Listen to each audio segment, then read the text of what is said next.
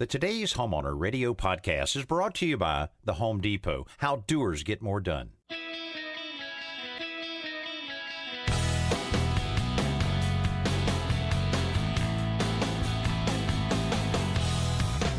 Welcome to today's homeowner with Danny Lipford, your partner in home improvement.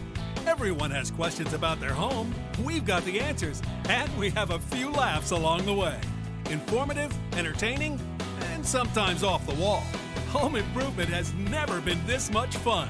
Hello, everybody, and welcome to this hour of today's Homeowner Radio. Danny Lipford here, along with my buddy Joe Truini. And during this hour, we're going to talk about a few electrical mysteries. I know it's a little early for Halloween, but we've got a few, we've got a couple spooks in the house we've got to figure out. So we're going to talk about that. And speaking of Halloween, we're going to be in the aisles of the Home Depot to announce many of the fun and scary decorations that they're offering right now at Home Depot. Also, we've talked a lot about how to repair cracks in a concrete block foundation and when to call in the pros. We're going to talk to a homeowner that's a little concerned about the movement that's taking place in her foundation wall. A lot of emails that we're going to share with you as well. And of course, Joe, what about that simple solution? Well, Danny, we've often said that we have more painting simple solution than any other kind. I've got another one for painting neatly directly from the can. Sometimes, you know, it's you have a brush and you have a just some touch up to do, so you can paint directly from the can, but that can be messy. So I have a simple solution how to make that job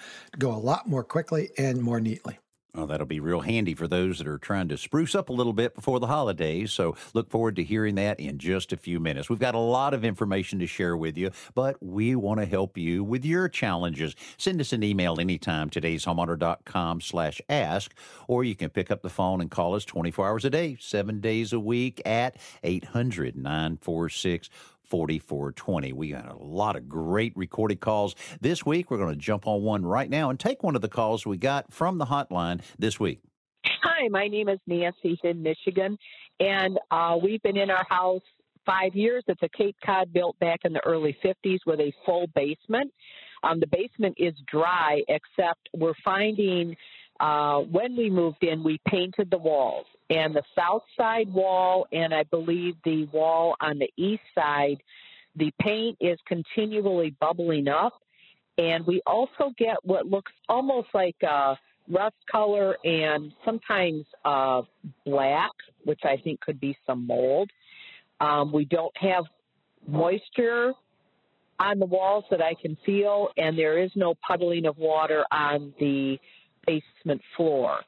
I'm wondering if there's any product we can use on those walls. I would like to get them uh, painted and looking nice, uh, but I need some advice on that. Thanks so much. Love your show. All righty. Thank you, Nancy. I appreciate that. Um, well, you know, uh, one of the little pieces of information I wish we knew on that is whether or not she was talking about concrete block walls.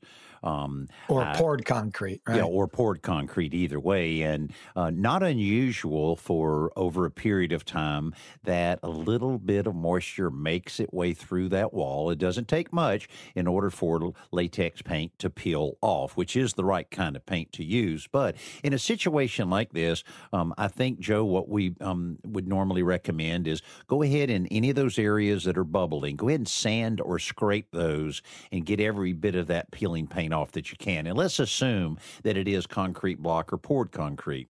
After you've done that, you want to make sure the wall is free of any dust or any, you know, cobwebs or anything like that. Then come back with two thin coats of Drylok. It's a UGL product available at Home Depot and many other places. Make sure you follow the directions on it. And it's available in latex now. It used to be only available in oil. I would apply it not just on the problem areas, but go ahead and waterproof right. the whole entire area. And I think with minor seepage like they're talking about, it usually does a pretty good job of of eliminating any of that bubbling. Yeah, that product's been around a long time. It's been proven. And Nancy said that, um, you know, the walls don't feel like there's any moisture on it. There's no puddles on the floor. And that's fine, but you'd be surprised how little moisture it takes to create this problem for to either blister the paint or to create mold. It doesn't have to be water pouring out of your wall. You know, it's very little, and maybe it doesn't even happen year round. But so, yeah, I think that would be the best advice: is clean off as much as you can. You know, if it's any paint that's blistered on this surface, and this goes for any surface you're repainting, you have to remove all the paint that's loose down to the bare surface. In this case, concrete or concrete block. Um, but yeah, that UGL product, um, you know, is the product to use. In fact, they have very little competition actually because they work so well. Mm-hmm, uh, definitely, but that should help you out with that, Nancy. And thanks so much for your call. Let's head back to the today's homeowner homeowner hotline for another call. Hi, my name is Jonathan. I'm from California. And my question is how do you get duct tape glue off of floor carpeting in the house? I had uh, carpet runners in uh, the indoor outdoor carpet. I don't know how to get the glue off of the, uh, the, the carpet itself. And I'll be listening. Thanks for everything.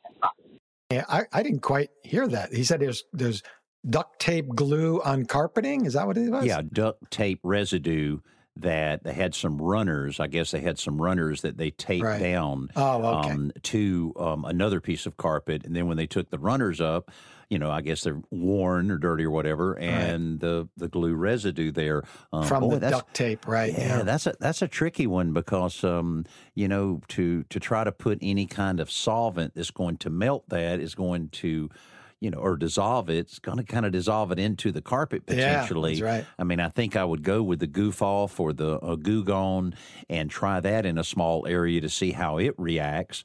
Yeah. Um, but boy, that's going to be, and, and even, you know, maybe having to take like a, you know, a carpet comb and mm-hmm. you know yep. work through as much as you can on that. Oh, boy, I, I, can see a lot of a lot of time and possibly some uh, selective words being used uh, in order to to get that yeah. taken care of. That's just uh, that's a tough one. What do you think? Yeah, I, that, that would be my concern as well. I mean, I've used Goo Gone and Goof Off, and it does work, but I'm not really sure what it's made out of and whether you know i've never used it on carpeting or any kind of cloth so you'd have to check the label or contact the manufacturer. But I would first start with either rubbing alcohol, which would not you know damage the carpeting in any way, even white vinegar, and afterwards you might have to come back with just soap and water if it works.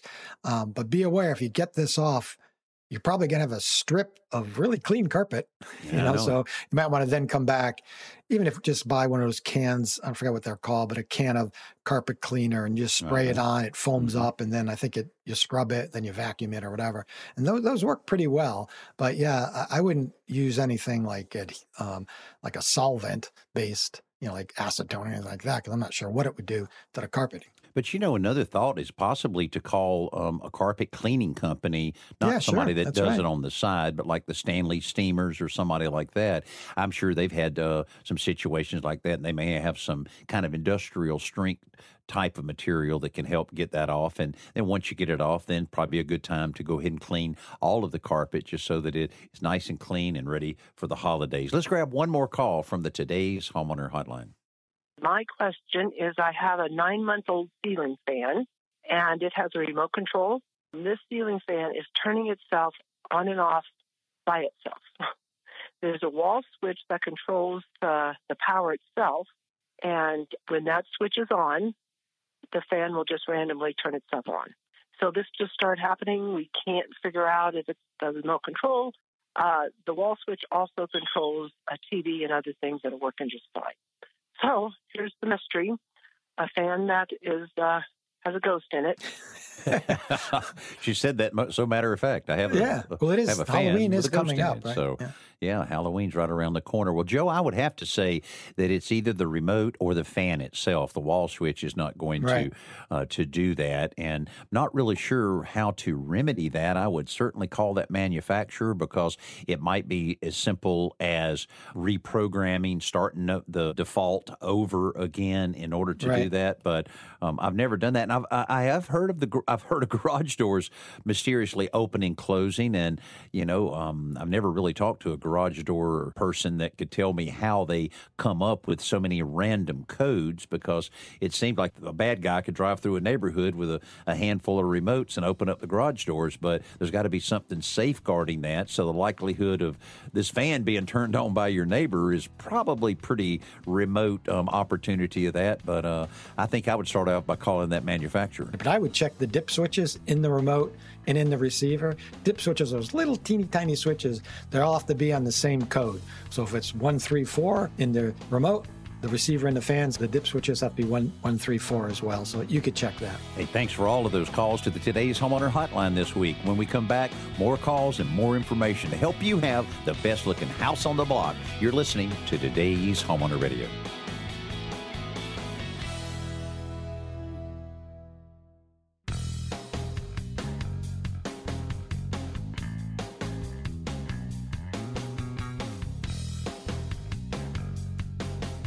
Today's homeowner is brought to you by Pavestone, creating beautiful landscapes, and by Quikrete Cement and Concrete Products. It's what America's made of. And welcome back to the Today's Homeowner Radio Show. Danny Lipford here, along with my buddy Joe Truini. And we want to say a special hello to this station that's been with us quite a long time in Vero Beach, Florida. WTTB AM 1490. Great station, great group of people that run that station. And we appreciate you airing the Today's Homeowner Radio Show. We're only going to be on the air for about another, uh, I think, about nine weeks. Uh, but we're going to continue packing in as much as we can and certainly want you to reach out to us so that we can help you with any challenge that you might have. Today's homeowner.com slash ask is where you go to send us an email and to jump on the Today's Homeowner Hotline, 800 946 4420. That's what James from Oklahoma did. And James, uh, welcome to the show and uh, tell us what's going on around your house. Hey, Danny, thanks for taking my call. Sure. Well, um, I had a, a construction problem uh, or a renovation, I guess, with my old uh, house built in 1968 run across some electrical issues.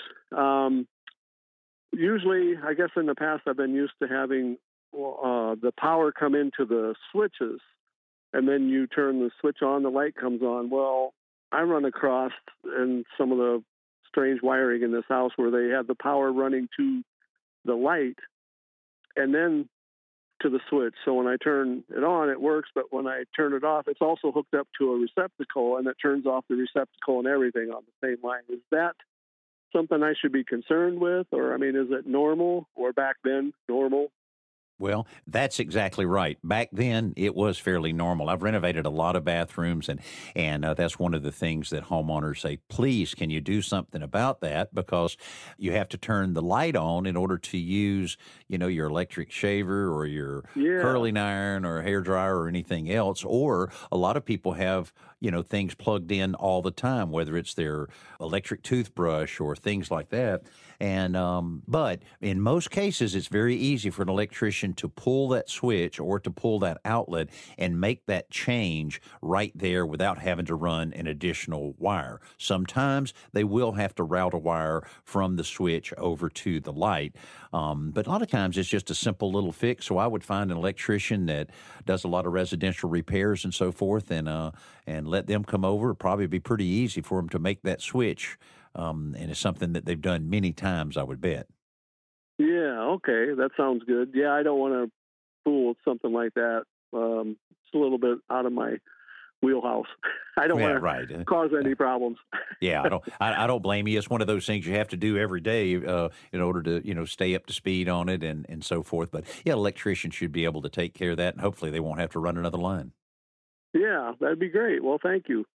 Okay, our pleasure, James. Hope you have a great weekend. Okay, you too. Thanks. You know, Joe, they use, it's funny uh, when you think about the small bathrooms and, you know, how they used to say, well, if you got a bathroom, you got to have a window. And if you have a window, you don't have to have an exhaust fan. Right. Yeah. And how, how crazy obsolete that is right now. And, and this situation, like, why would they do that? Why would they yeah have the i can't quite understand the the reasoning why they would have that when you turn the switch off, you're essentially turning all electricity off to that bathroom.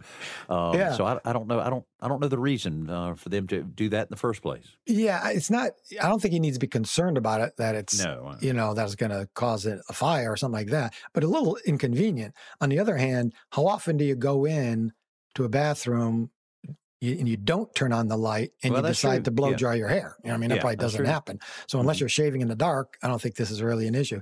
But he's right. Ordinarily, an electrical box has power in and power out, and typically that happens at the switch, not at the fixture, not at the light fixture. But it can happen. I mean, you could certainly do it that way, and apparently that's how they did it at James's house. Okay, we got a number of emails we want to try to get to okay. here, and encourage you to send us one at today'shomeowner.com slash ask. This one came in from Carson City, Nevada. Patrick asked, I once heard you offer a solution for sealing cracks in concrete block walls and in drywall, but I don't recall what you suggested. I recently found several small cracks in the concrete block foundation of our newly purchased split level home, and there's a crack in the drywall of our master uh, bedroom coming out from the doorway. Anyway, I enjoy listening at work on Saturdays to your radio show and will miss hearing the show when it goes off the air in December. Well, Patrick, we appreciate those kind words. So let's see if we can help you out here. First of all, on a concrete foundation, any cracks in that can be a big problem. Um, generally, some of the telltale signs of that is if the crack runs vertically, if it runs through a block, then that is considered more of a serious settling issue versus one that follows what we call a step crack that followed the actual mortar but does not cross through the block itself. That generally is not considered a settling crack. Now, that's just kind of a screening. It still can be a, a problem there, but you want to make sure to take a close look at it, you know, Joe, what I saw an engineer do one time, which I thought that? was interesting, is to take a small piece of glass like you use on a microscope that's, you know, maybe three quarter of, of an inch oh, wide oh, yeah. and two or three inches. I've heard of this. And they yeah. would glue that over the crack. Yep. I mean, glue it right on the crack. Yep. Then you keep an eye on it. If the if the glass cracks Slots, or splits, slide, right. then yeah. it's moving and you yeah. have an ongoing foundation issue. If you look at it, you know, a month or so later and it's still intact, that means something cracked along the way, but there's not movement, which makes it, you know, nothing more than a cosmetic problem. So that seems kind of a crude test, but that, that could also be done. But um, either way, you can fill that crack up with a concrete repair caulk. And if it is expansion and contraction type of crack, uh, this will have enough elasticity that it'll, um, you know, bend in and out. Now, of course, the drywall crack um, doesn't necessarily point to settling, but when you have one there on the corner of a doorway, then probably that door is going to start being a little stubborn to use. That's right. That yep. might be an indicator that there is some movement going. I wonder if we shouldn't recommend to Patrick on this is maybe to get that structural engineer out that knows a lot about residential just right. for that good peace of mind. Yeah, you just want to make sure that these these cracks in the foundation walls and the drywall aren't connected to the same problem. It sounds to me like it probably is, but they could be separate. You know, maybe there's just some kind of shrinkage or settling in the framing, and that's causing cracks in the drywall. I suspect there's a major settling problem in this house, and only an engineer could look at that and tell you. Because um, we could certainly tell you how to patch all those cracks, but it's not going to solve the problem really, and that's that's really the main issue. Here's another email that came in from Franklin, Tennessee. Beth writes in How do I get rid of discolored grout around shower tiles? I've tried all kinds of different mold and mildew removers that just don't do anything. The discoloration isn't very bad, but a little annoying. Thank you in advance. Uh, well, what do you think? Um, that you know the the the product that I never can remember the name R R M RMR 68 or whatever RMR, it is. RMR, yeah. yeah. Um, I got to say, that's some good that's stuff. That's a mold I mean, and mildew killer. Yeah, right? I yeah. have used that a number of times. Um, of course, what else would you recommend to Beth in being able to to really go after that grout? Yeah, it's RMR68. I just looked it up because I yeah, always okay, forget. Good. They, yeah, they got to give it a no, more normal name. Um, I know. Well, if, if it's just discolored and dirty from, you know, sediment and water or soap or whatever, um, there's a company called ZEP, Z-E-P, that makes a great line of professional products that Mhm. um, are available to consumers. And Home Depot sells almost all their line. And there's one specific one that I thought of called Grout Cleaner and Brightener. And it does Mhm. exactly that. You basically spray it on and scrub it off. But I would recommend is you can buy for like $5, you can buy these scrub brushes that mount to a drill. Because even in a Oh, small yeah. Oh, bathroom yeah. or something or small floor, you got a lot of grout to clean and do it. You can certainly do it by hand. They make Yeah. grout brushes, but I would use um, mount this drill for like five bucks. You can get three or four of these brushes and mount them in a drill. You spray it on and then you scrub it off. If you want to try a homemade solution, you can mix hydrogen peroxide with oxygen bleach for a paste. Put it on with an old toothbrush, wait a few minutes, and scrub it off and rinse the surface clean. That that usually works as well. And we're talking about a nylon brush, not a um, a wire brush. Not a wire brush. No, not a wire absolutely brush. right. You don't want to get that aggressive on it, but that should um, any of those solutions should make that floor look a whole lot better. And when we come back, we're going in the aisles of the Home Depot to talk about some crazy Halloween decorations that are available right now. You're listening to today's Homeowner Radio.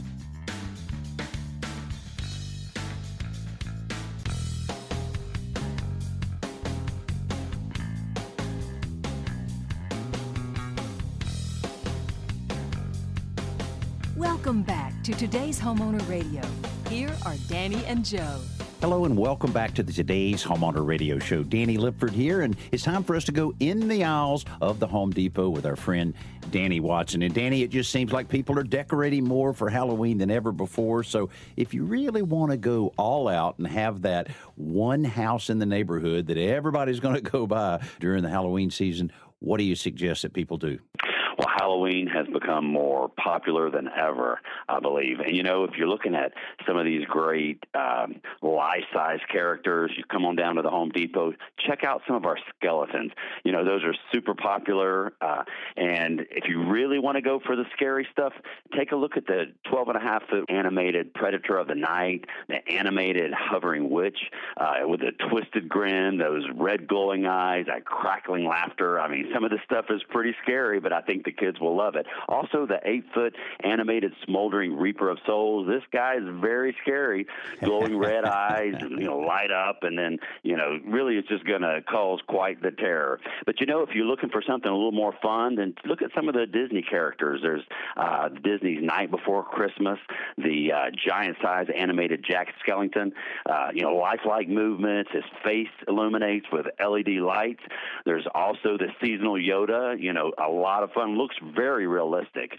Uh, also Ursula with the eels, and she's an inflatable seven seven foot LED, and also seven foot wide. And she's got bright colors. You know, black and purple tentacles. I think the kids would love that. Also, there's a whole mix of swamp spirits, and you know, there's also uh, all the other things you want to add. The ghostly graveyard smash hits like the uh, posable skeletons, the tombstones, and you know, you want to add that fog machine that's just going to create the space that uh, is really going to make it stand out. Boy, somebody can really have a fantastic uh, attraction, really. But and it's kind of cool, you know, when you when you have all of the kids that are coming through, and here you have the versatility of making it as scary as you want, or let it be a little more friendly with some of the Disney characters and that type of thing. But you know, the LED lights and the animation of these things really uh, it just amazes me every year that you can have that in your yard, plug it in, it blows up, it starts animating and doing all of this kind of things. Uh, pretty amazing things that they uh, have available right now. Yeah, they look so real, and just like you said, it's really nice to be able to pack them away in a small space. They don't take that take up that much room in the garage or or wherever you store your stuff. Also, don't forget, Danny, we have so many pumpkins right now. It's uh, front of the stores are just loaded with pumpkins and everything, just to give you that harvest look, and uh, it, all that stuff looks nice, kind of at the front door. Okay, you can go down to your local Home Depot right now and pick up a few of these things, or you can go to homedepot.com and order it. And I would suggest you do that as soon as you possibly can. Danny Watson, always great to, to be with you. And, uh, and I know you're busy right now with all of this moving stock in and moving stock out. Absolutely. Well, thanks for having me on.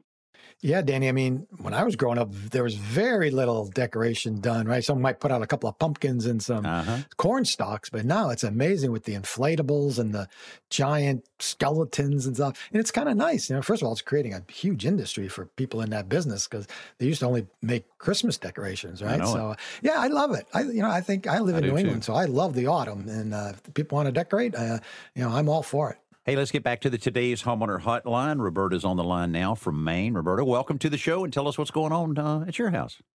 Great. Thanks for putting me on. I've got an Of course. issue with my shower. Okay, all right. What's going on with that shower? Well, I've got a condo that that the shower was installed about 20 years ago, and it's an acrylic two-piece shower, showered Huh. bathtub, and it has um, a seam about a foot and a half up from the floor. It's a horizontal seam, and it seems as though uh, the glue is leaking from it, from the back of it. Huh. And I'm and I'm wondering if caulking would be the fix. So, Roberta, if I'm understanding this correctly, there's a horizontal seam a foot and a half up from the from the top of the tub? Oh, from the bottom of the tub. From the bottom of the tub. Right. This So is is an it- install like a like a bath fitter type of Right. uh, shower bath. it's where the walls meet the top of the tub? Yes. Oh, okay. Yeah, well, um, it's a little unusual for any type of glue because usually glue would, you know, harden um, up real, Right. I real know. tight. Yep. Now, now, a lot of times, you know, maybe they'll use something more like um, silicone that will stay flexible, you know, as the hot and the cold in a shower Mhm. is going to move a little bit, that kind of thing. But I do think you can, at the seam, um, just look at it, get get a light, make sure you're really looking at it well, clean everything out that you possibly can, probably with a thin bladed putty knife, and really do that. I would even take a, a blow dryer and just kind of heat it up just a little bit around there um, Uh-huh. for for the drying, if nothing, you know, if nothing more, uh, but just to really make it nice and dry. Then get a really good tube of either clear silicone or w- whatever color. Are, are the walls white or off white? Uh, they're white. Okay, and just Good. get some uh, white silicone, and Okay. then just real carefully feed as much of that as you can in. Wipe it down nice and clean, and uh, I think that's probably all you'll need to do. It's a great thing to do in order to make it look cleaner, nicer, and you just want to make sure that you let it dry um, at least overnight before you Sure. use before you use the shower, just so that it um, really gets nice and and uh, dry during the process. hmm Okay, so there's no downside to doing what you suggest. I mean, No, not at all. Not that I can Okay. see. I mean, it, it is a bit of a mystery of what is leaking out of there because, you know, um, it generally would be solid, and uh, but you know, you never know what they used and and what's taking place and uh, back there. Yeah. But this should um, eliminate that unsightly part of it that's that's leaking out through that seam. good. All right, my solution. And good news is that you're only going to be buying one tube of caulk, so that's uh, but uh, but buy a good buy a good brand of um, silicone caulk, and you'll be glad you did. You probably will never have to do it again. Hopefully not. That's right. All right. Well, thank well, you. good. Well, well, best of luck on that. We certainly appreciate you being a part of the show today, and hope you have a great weekend. Thanks. You as well. Yeah, unlike a cast iron tub, these fiberglass or acrylic tubs, they have a bit of flex in them, and that is always going to open up that seam. Uh-huh, You know, especially if you take a lot of tubs, because imagine filling that with water. I mean, how what is that? I don't know. Might be hundreds of pounds of water. Sink that push Of that course, tub down. yeah. And Yeah. and you kind of wonder, you know, how they put that mastic that they use for like mirrors that they put on that remains f- flexible. It's just Right. like a blob. I almost wonder if maybe that was used, and for some reason, maybe it was positioned a little close to the seam, and then a little bit of thermal action of hot, cold, Sure. hot, cold. Yeah. You know, something like that. There's there's always mysteries in homes, and we like to try to figure out what's going on with it. Hey, if you send us an email, we're going to try to get to your email during this next section of the show. We're just going to take a short break. You're listening to today's Homeowner Radio.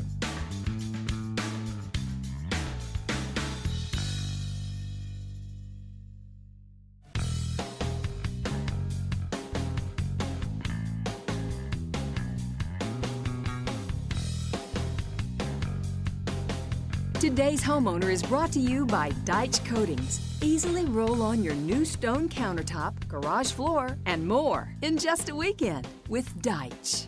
And welcome back to the today's homeowner radio show. Danny Lipford here, along with my buddy Joe Truini, and we're going to tear into some emails. If you would like to send us one, do so anytime by going to today'shomeowner.com slash ask. This one came in from Susan. Susan writes in, the door on my old dishwasher leaked steam, damaging the side of the cabinet where it meets the toe kick.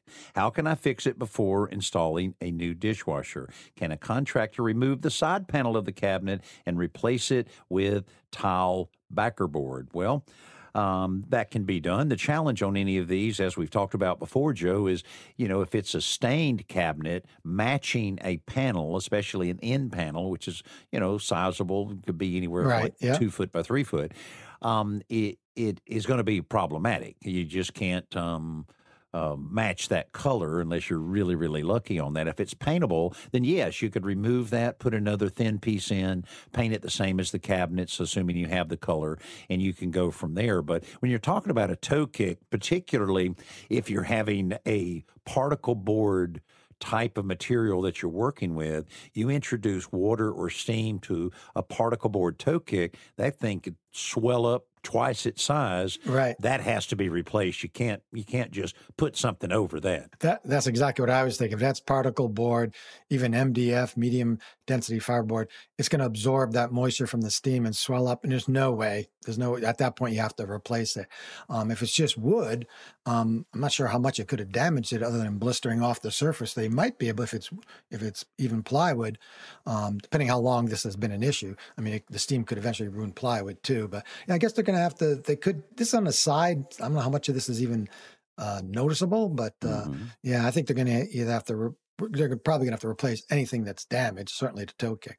Here's another email from Bob in Missouri. I have an eight foot by eight foot garden shed that has quite a lean to it. Any suggestions on how we can straighten it out? Well, that's a that's a tricky question. I mean, um, generally, yeah. you want to take your level and go along and try to identify where the problem area is. Isolate where the the pronounced part of that is, and then there's um ways there's steel straps that are used in new construction that you can reinforce walls with the steel straps. But normally, putting a one by four inside might be putting it in there diagonally. You might even be putting in there right across everything a one by four or two by four to pull back in and straighten up wherever it is. And I would suggest um, using screws instead of nails. And it just takes a little bit of uh, working with that uh, level to make sure you find out where the problem area is. Uh, Joe, it may be just um, a couple studs that have maybe have a little water damage and has shifted a little bit. Yeah, Bob doesn't mention whether this is a wooden or metal shed. I'm guessing it's metal because those tend to lean almost immediately. As soon as you close the door and you walk away, the thing starts leaning. Um, but yeah, you'd have to pull it up plumb, meaning straighten it out and then, as Danny said, putting some diagonal bracing inside. I guess it doesn't matter whether it's wood or or a metal shed. Um, and how do you pull it up straight? Well, if it's if it's really like a metal shed, you could probably just push it plumb and right, and yeah. then have someone go inside. A wooden one would be you know a little more difficult. Now we're assuming this is leaning, not sinking. You know the foundations and sinking so that it's you know just settled, that that's a separate issue. Um, but yeah, you can probably use some kind of ratcheting straps on one side and just pull it, you know, ratchet it and, and pull it plumb, and then go inside and put in that bracing you could put a strap around it and hook it to your truck and just kind of ease up on it a little and pull bit. it into your neighbor's property and, and let him pull it over it. into yeah, the neighbor's yard and then say, hey, you yeah. may want to straighten those walls out there just a bit. a lot of different ways that you can do that. Let me get another one in from Irene in um, Arkansas. The vanity cabinet beneath our bathroom sink has a strange odor. There's no signs of water, and the cabinet is not damp. Where could the smell be coming from? Could the pipes be sweating? Please help. We don't want to cut open the cabinet floor if possible. And we put a moisture control product in it called Moisture Eliminator inside the cabinet, and it fills up in two weeks. Whoa. This odor only happens every now and then, not all the time. Well, well there's um, a lot of moisture going yeah, on there's, there. There's a lot of moisture going on there, and I wouldn't be surprised if there wasn't some type of small leak that's maybe not visible, and maybe it's yeah. running down the line and getting underneath or something along those lines. So, um, and I'll tell you, cleaning the inside of that cabinet, lightly sanding it, and then just taking a can of of anything, uh, any kind of spray paint, primer, or clear polyurethane, and just spray the entire surface to seal up the pores of the wood will um, prevent any odors from getting down into those pores and staying there. Then you really need to uh, look carefully at cleaning um, any of the piping. Joe, we talk about um, you know pouring bleach down into the drain to sanitize it to try to clear it out. But every now and then, uh, that P trap to remove it and really clean it. It'll surprise you what you'll find in there, and that could be where that smell um, is coming from. But a good bright light, look everywhere you can in there to see, because I suspect you have a small leak. Hey, when we come back here on today's Homeowner Radio, it's simple solution time.